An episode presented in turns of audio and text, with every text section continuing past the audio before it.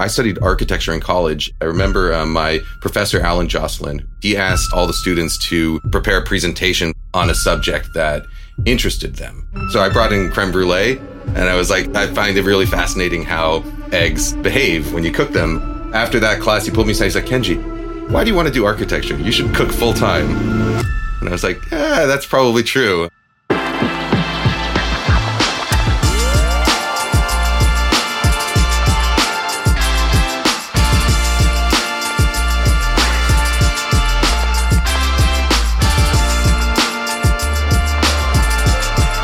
Welcome to the Meals That Made Me from First We Feast.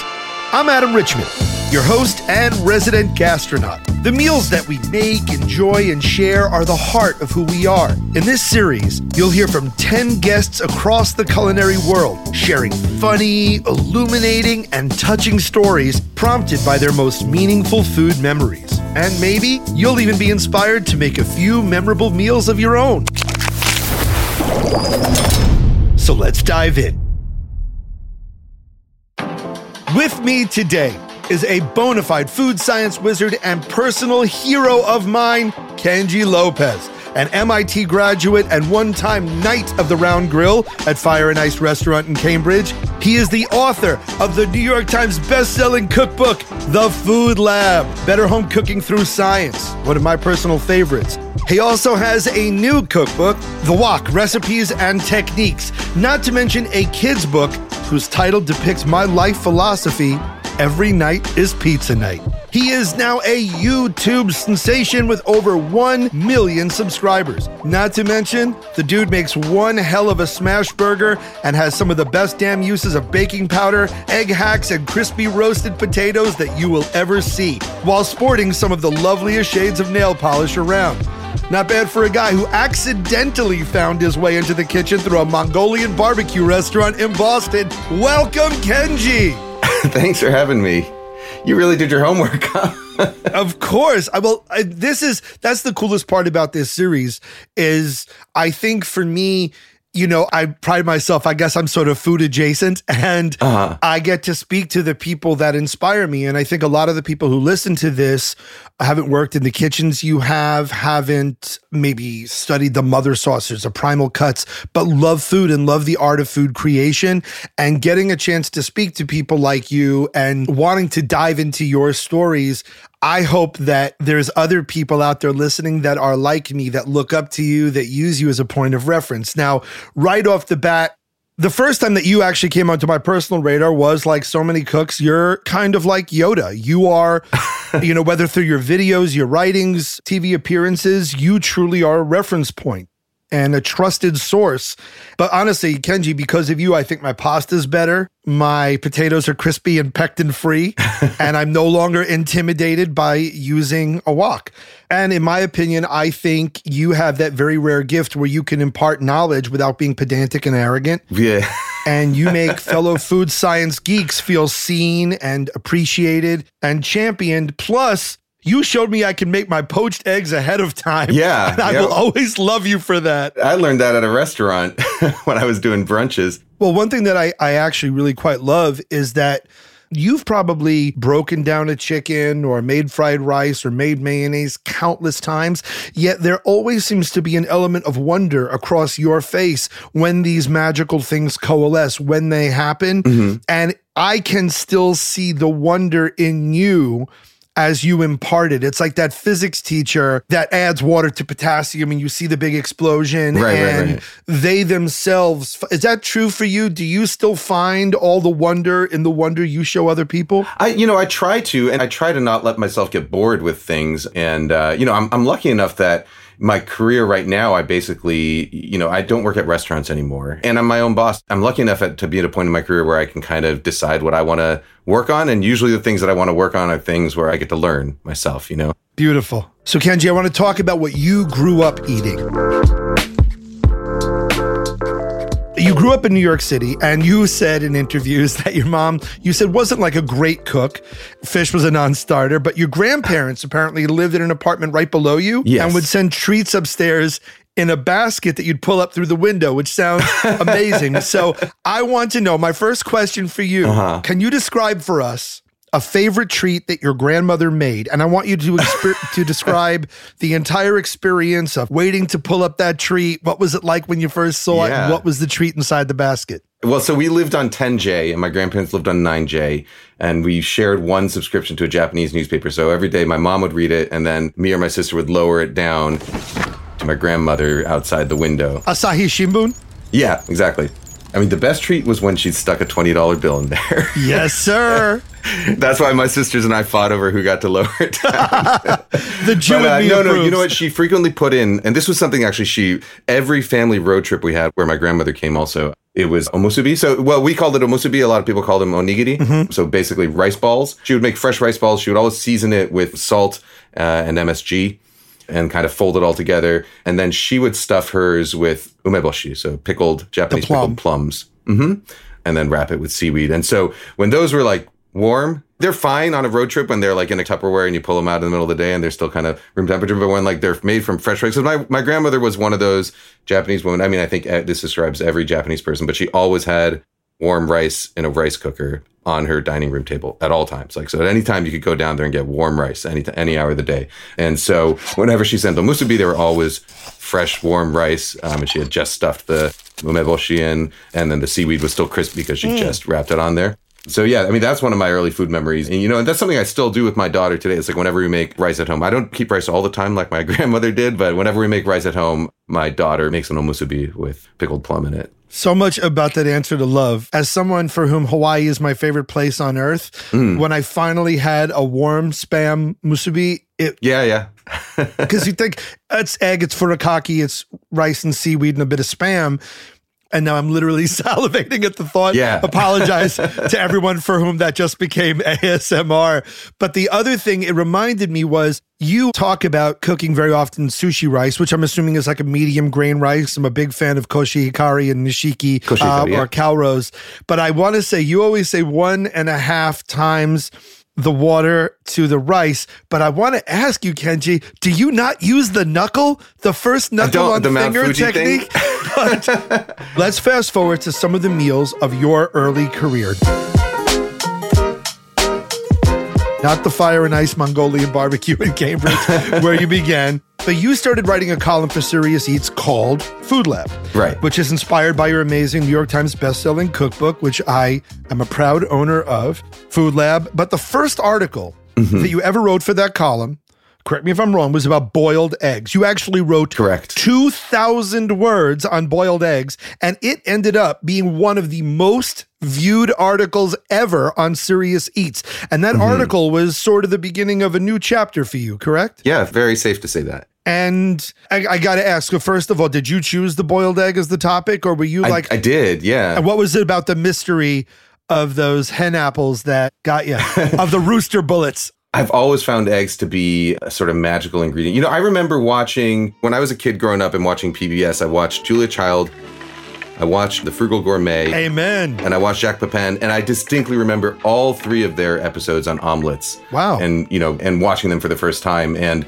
you know, and they all take different approaches, but it's still, it's like you know, there, there's something magical about the way an egg transforms when you cook it. More, it transforms more than any other food, and it's also sort of more sensitive to things like temperature and pH and all these all these things that some foods are sensitive to, but nothing more than an egg, right? It's like an egg, you can cook it at one temperature and it's it'll still be sort of golden and liquid and, and a runny yolk, or you cook it to another one and the yolk becomes chalky, or you cook it longer and it becomes green. And, and, you know, and in some contexts that's good, in some contexts it's not. But you have this huge range of control over how the egg turns out. You know, I remember when I was in college, um, you know, I studied architecture in college, and so talking about you know early mentors, that this is um, a mentor who was not in the food space, but I remember um, my professor Alan Jocelyn, who has a private practice in Boston.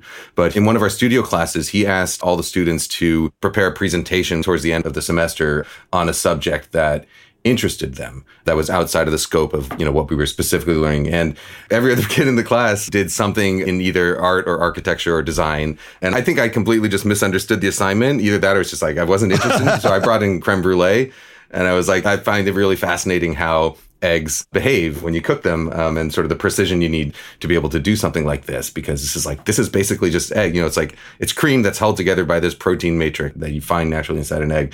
After that class he pulled me aside. He's like kenji like I know like you cook part time, and I was like, yeah. He's like, like why do you want to do architecture? You should cook full time. And I was like, yeah, that's probably true. Um, and so after, you know, of course, after graduating, I did start just cooking full time. But yeah, so at Serious Eats, I'd been writing a couple columns sort of freelance here and there for Serious Eats. And Ed Levine, the founder of Serious Eats, I went out to lunch with him and he's like, Kenji, like, you know, what do you want to write about? What, what are you interested in? It's like, well, I don't know. Like, I've always kind of been interested in food science. You know, I've been working at Cooks Illustrated for a while, and sort of the food science element of Cooks Illustrated was what was always most fun for me. It's like, yeah, I've been, you know, food science. He's like, all right, like write a food science column. Like he's like, well, we'll come up with a name for it. And within two days, he, he was like, we'll call it the Food Lab. And he's like, have the first article, turn it into Aaron, who was the editor, turn it into Aaron next week, and we'll run it. I was like, okay. And so immediately I was like, all right, I'm going to do this on boiled eggs because that's like cheap. You know, I didn't have a budget. Eggs are cheap. They are lots of interesting things to say about them, lots of stuff to experiment on. So I wrote it about boiled eggs and I boiled, you know, a few hundred eggs different ways, took a lot of photos, and then just wrote this thing. I was like, nobody's going to want to read like two or 3,000 words just on boiled eggs. But it was fun and fascinating for me and really interesting to me. And I think, you know, like we were talking about earlier, I think um, the fact that it was so exciting to me um, mm-hmm. sort of mm-hmm. came, came across in the writing. And that was sort of that feeling when I published that first article and I saw immediately like there's comments. You know, it's like this is like a new form of writing for me because I was used to working in magazines where you have like an eight month turnaround time, and then if anybody responds, it's through physical handwritten letters. You know, I would get right, letters right, right. in the mail from people who were asking questions about recipes I wrote. Whereas this one, it's like, I just spent a week boiling eggs. I wrote this article. It went up the next day with barely any edits because this is like the wild west of food blogs at the time, you know, 2000, whenever it was, 2008 or nine. And immediately I have like dozens of people commenting, asking questions, giving me new ideas for new things. So it was super exciting, you know, and so that idea that I can write on this new online medium and have this immediate feedback and have conversations with real people like that to me was what was exciting about it. And so you know with that article i sort of got this idea that like all right whenever i write an article whatever it is whether it's for online or for print my goal is to explain it in a voice of someone who is who just found out something really cool and is excited to share it with a friend. That's what i want people to feel when they're reading it. Like i want them to feel like they're in the kitchen with a friend who's just like this is so cool. Check this out and I love that. But we must move along to the meals of your biggest moments. Now, people love, mm-hmm. like myself, how you get into the science of the recipes that you share. And my question is can you describe in detail a meal that represents what your journey has been in the food industry, especially touching on the science of the meal itself? And the science of the meal itself. So, you know, my biggest inspirations are Mr. Wizard. You know, I don't know if you watched Mr. Wizard's World when you were a kid. Come on. Come on. The guy, uh, Don Herbert. The guy skateboarding down Lombard Street in the beginning? The TV show Mr. Wizard? Yeah, the TV show Mr. Wizard. Uh, it was on it was on Nickelodeon. Yeah, yeah of course. Mr. Wizard and, well, MacGyver. But a lot of people have this sort of false notion that there's this contrast between science and art or or science and humanness. And I think the opposite. Science is just a tool, right? It's a, it's a way of sort of looking at the world and understanding things. But understanding science actually I think allows you to be more expressive and also allows you to be, you know, a more adaptable cook. Um, and so, you know, so my goal with food science is always to explain it in a way that people understand it, but also try and explain it in a way that helps them on a practical level without being sort of pretentious. Um, so my most popular recipe of all time, I'm pretty sure, is this pan pizza recipe, this pizza recipe that you bake in a cast iron skillet. And so when I was working on this recipe for this pan pizza, my goal was to come up with a way to make dough and to stretch dough that was like completely foolproof. So part of it is that it relies on the, the no knead technique, you know, the one that Jim Lahey made famous. Um, Jim Lahey and Mark Bittman made famous in the New York Times in 2007. Like Sullivan Street Bakery. Yeah, yeah. It's, it's actually, you know, it's a very ancient technique, but oh. yeah, it became super popular when uh, Jim and Mark Bittman showed how to do it. Um, and essentially, what you do is you take flour, yeast, salt, water, mix it up in a bowl. You don't knead it at all. You just kind of mix it up. And the idea is that as you let it rest, because it's a very hydrated dough, there's a lot of water in it. So as you let it rest, there's enzymes in the flour that break down large flour proteins into smaller pieces. And those smaller pieces can then sort of link up more easily to form the gluten network. You know, gluten is that network of protein that gives bread its sort of chewiness and its structure. And, allows and the biggest to, enemy in Los Angeles, apparently. Yeah. but you were saying gluten. But it all, it's also what allows you to stretch out pizza dough without tearing it, you know? So there's several ways you can develop it. You can develop it by kneading, right? And that sort of tangles up the proteins and, and, creates this network. But the no knead method, you don't have to do that. You rely on the power of enzymes to break down the flour into smaller pieces and then just the action of the yeast creating bubbles and sort of the bubbles that move around in the dough does the kneading for you. Mm-hmm. And so what you do is like you leave it overnight on the counter and you end up with this really easily stretchable, relaxed dough. I told you, you're like the mustachioed food Yoda, man. You're you're like teaching Jedi's left, right, and center. By the way, does Kenji have a favorite style of pizza? Yeah, I mean New Haven. Well, my earliest pizza me- memories obviously are from New York, getting you know getting slices. Pizza Town Two was the one I used to go to up on. Uh, used to be on like I think 115th and Broadway, something like closed now. But um, but whenever I went up to Boston with my dad, or whenever we went skiing, we you know we, my dad loved skiing, so we would go skiing a few times a year in the winter. We would always drive up north to Massachusetts or Vermont, um, and on our way down, we always, always stopped at either Pepe's or Sally's or, or Modern. Um, and so, yeah, getting in one of those like Pepe's booths, um, getting a, a pitcher of birch beer, uh, and getting a Foxon Park. Foxon Park. Birch I have beer, it yeah. in my house. Oh, I nice. have Foxon Park in my house right now. and then uh, you know the, the, way they cut their pizza there, they they're just completely haphazard with the slicer, and so you end up with all these like weird Yes. little triangles in the center. And I love that that like you had your slice of pizza, and then you had these like random shaped scraps, polygonal scraps that were just left over in the middle that you could pick at at the end. Um, but yeah, New New Haven style pizza, I think I think is uh, easily my favorite. I love you. You warm both the cockles and the subcockle region of my heart, Kenji. Thank you. All right, we'll take a little break and have a word from our sponsor.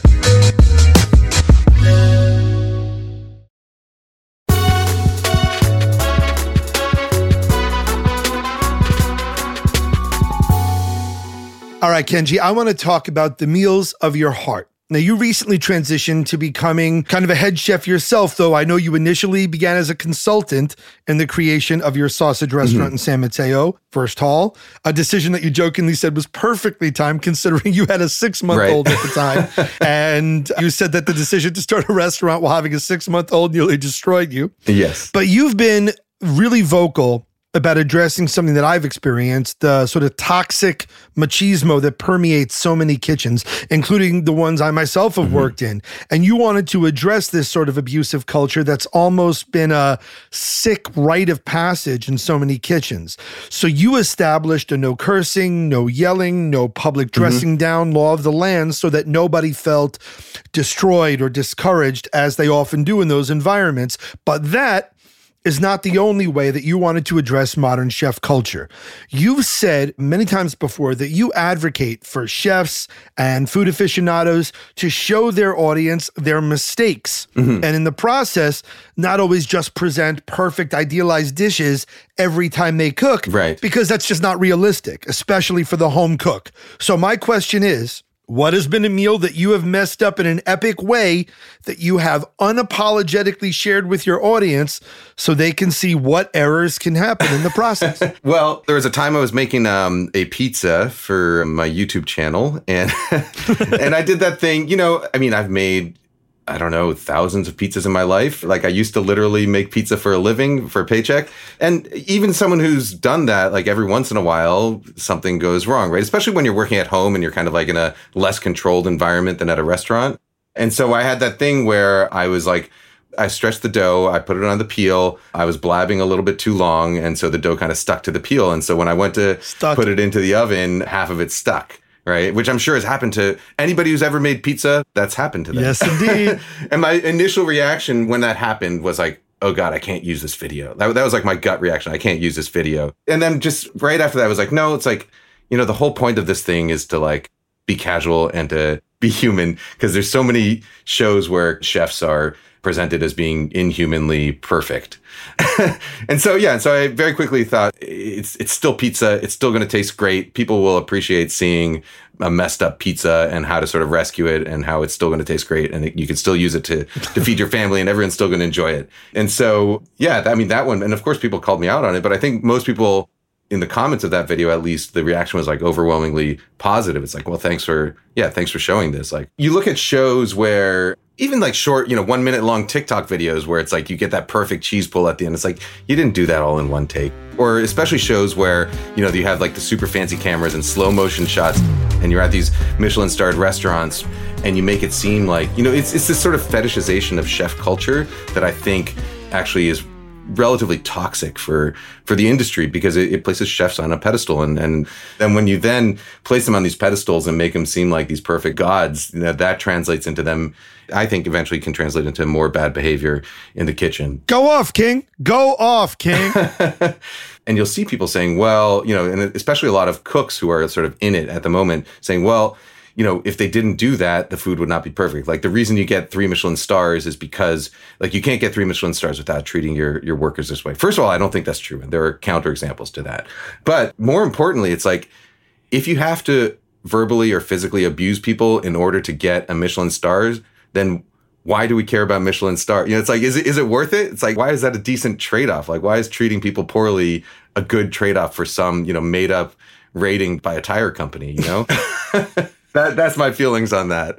I love that you champion the role of kindness mm-hmm. in that and I think that's what makes your videos and your approach to food so approachable. And that's actually a perfect segue into where I want to go next, which is about the meals of your dreams.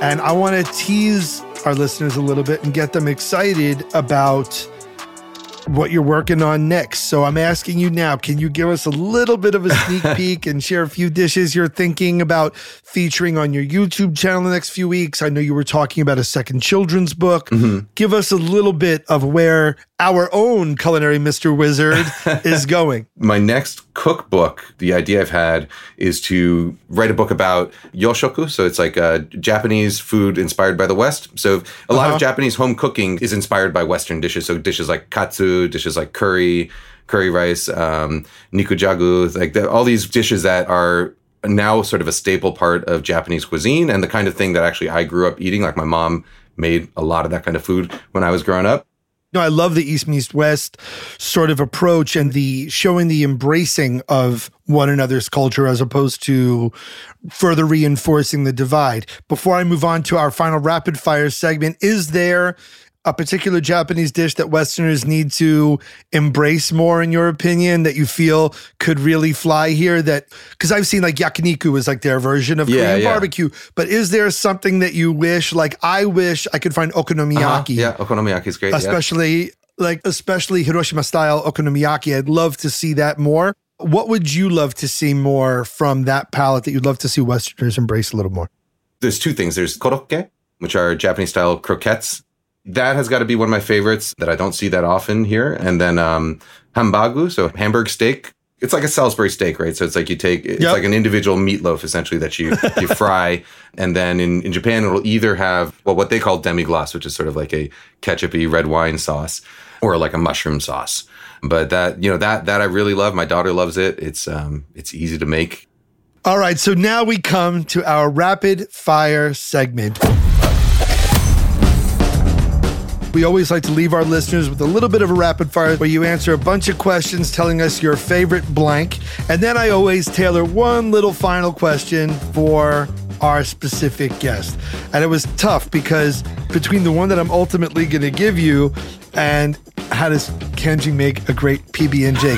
I'm sure there's probably some scientific ratio, or the toast must be at 76 degrees, or something like that. But we'll talk about that when we go out to eat in Seattle. So, All are you right. ready? Here we go. Best pizza topping. Pepperoni, the kind, you know, cup and char pepperoni. Absolutely, when it catches the oil. Yeah, grease chalices, as my friend Beautiful. Adam Kuban called them. Ooh, I'm stealing that. Best vegetable to eat raw. Snap peas in season. Lovely. Favorite cookbook of all time. Jacques Pepin's um, Complete Techniques, which is not really a cookbook, but I, I think it counts, right? Yes, especially from him. Favorite condiment. Mayo. Best dip for French fries. Uh, mayo. I had a feeling. I knew it. I knew it. I knew it. I wish I could have laid odds on that. I would have done better with that than I have on crypto. All right. Favorite eating city? Chiang Mai. Chiang Mai. Wow. okay. Deep cut. Favorite eating country? Thailand. Okay. Favorite fast food item? the uh, the quarter pounder and cheese from McDonald's now that they they've reintroduced fresh beef and they cook it to order, and it's yeah surprisingly good. Favorite kitchen appliance? Mortar and pestle. What is your favorite song that you like to cook to? Let's say "Drive My Car," first song off of Rubber Soul, right? Wow, that's an excellent one. I can't really see people cooking to like I'm Mine or whatever. Um, okay, and so here is the question just for you, Kenji. We almost always see you being asked to do things with eggs, steak, or burgers at every TED Talk, Google Cooking segment, and filmed appearance you do. As good as those are, if you had to pick one that you could never do a segment on again, which would it be and why? I would eliminate steak because it's the it's the least democratic of those foods. You know, bur- burgers and eggs everybody gets. You know, steak is like a is a special occasion food. I think. Excellent, ladies and gentlemen, the man, the myth, the legend, Kenji Lopez. Thank you so much. Thank you for having me. Thank you so much, man. It has been an honor. Thank you for giving us of your time. I know how busy you are. I know how much stuff you have going on. Do not forget to pick up these amazing cookbooks, by the way, and pick them up because they're so heavy, they'll help you burn off the calories of that which you cook. Obviously, you have the Food Lab and it's sister. I guess I can call it a sister book. One's black, one's white. Yeah, we designed them to look nice together. Well, they do, and they look great on my shelf, which I had to reinforce for the sheer weight of them. The wok recipes and techniques, amazing books, amazing illustrations, uh, made by an amazing guy. Thank you so much for giving us of your time and of your talent and of the meals that made you, sir. Thank you so much. Thank you guys for joining us for the meals that made me. We hope you enjoyed this career spanning interview with the legend Kenji Lopez and that you are inspired to dive deeper into the meals of your childhood, your mentors, your travels, and the meals that continue to take you places now and into the future. Join us next time when I talk with the legends from the iconic New York based collective Ghetto Gastro about their message Bronx to the world and the world to the Bronx, the wavy waffle, and their brand new cookbook. This podcast is produced by First We Feast in collaboration with Complex Networks. Our host is me, Adam Richman. Our executive producers are Chris Schonberger, Nicola Linge, and Justin Bolois. Our head of podcast production is Jen Stewart. Our supervising producer is Shiva Bayat. Our senior producer is Jocelyn Arem. Our associate producers are Nina Pollock and Katherine Hernandez. Our production managers are Shamara Rochester and Natasha Bennett. Our recording engineer and sound designer is Andrew Guastella. Thanks to the team at BuzzFeed. For more First We Feast content, head to youtube.com slash First We Feast or at First We Feast on Instagram, Facebook, and TikTok. If you enjoy these interviews and you want to hear more, then please drop a five star review and we will see you next time on The Meals That Made Me.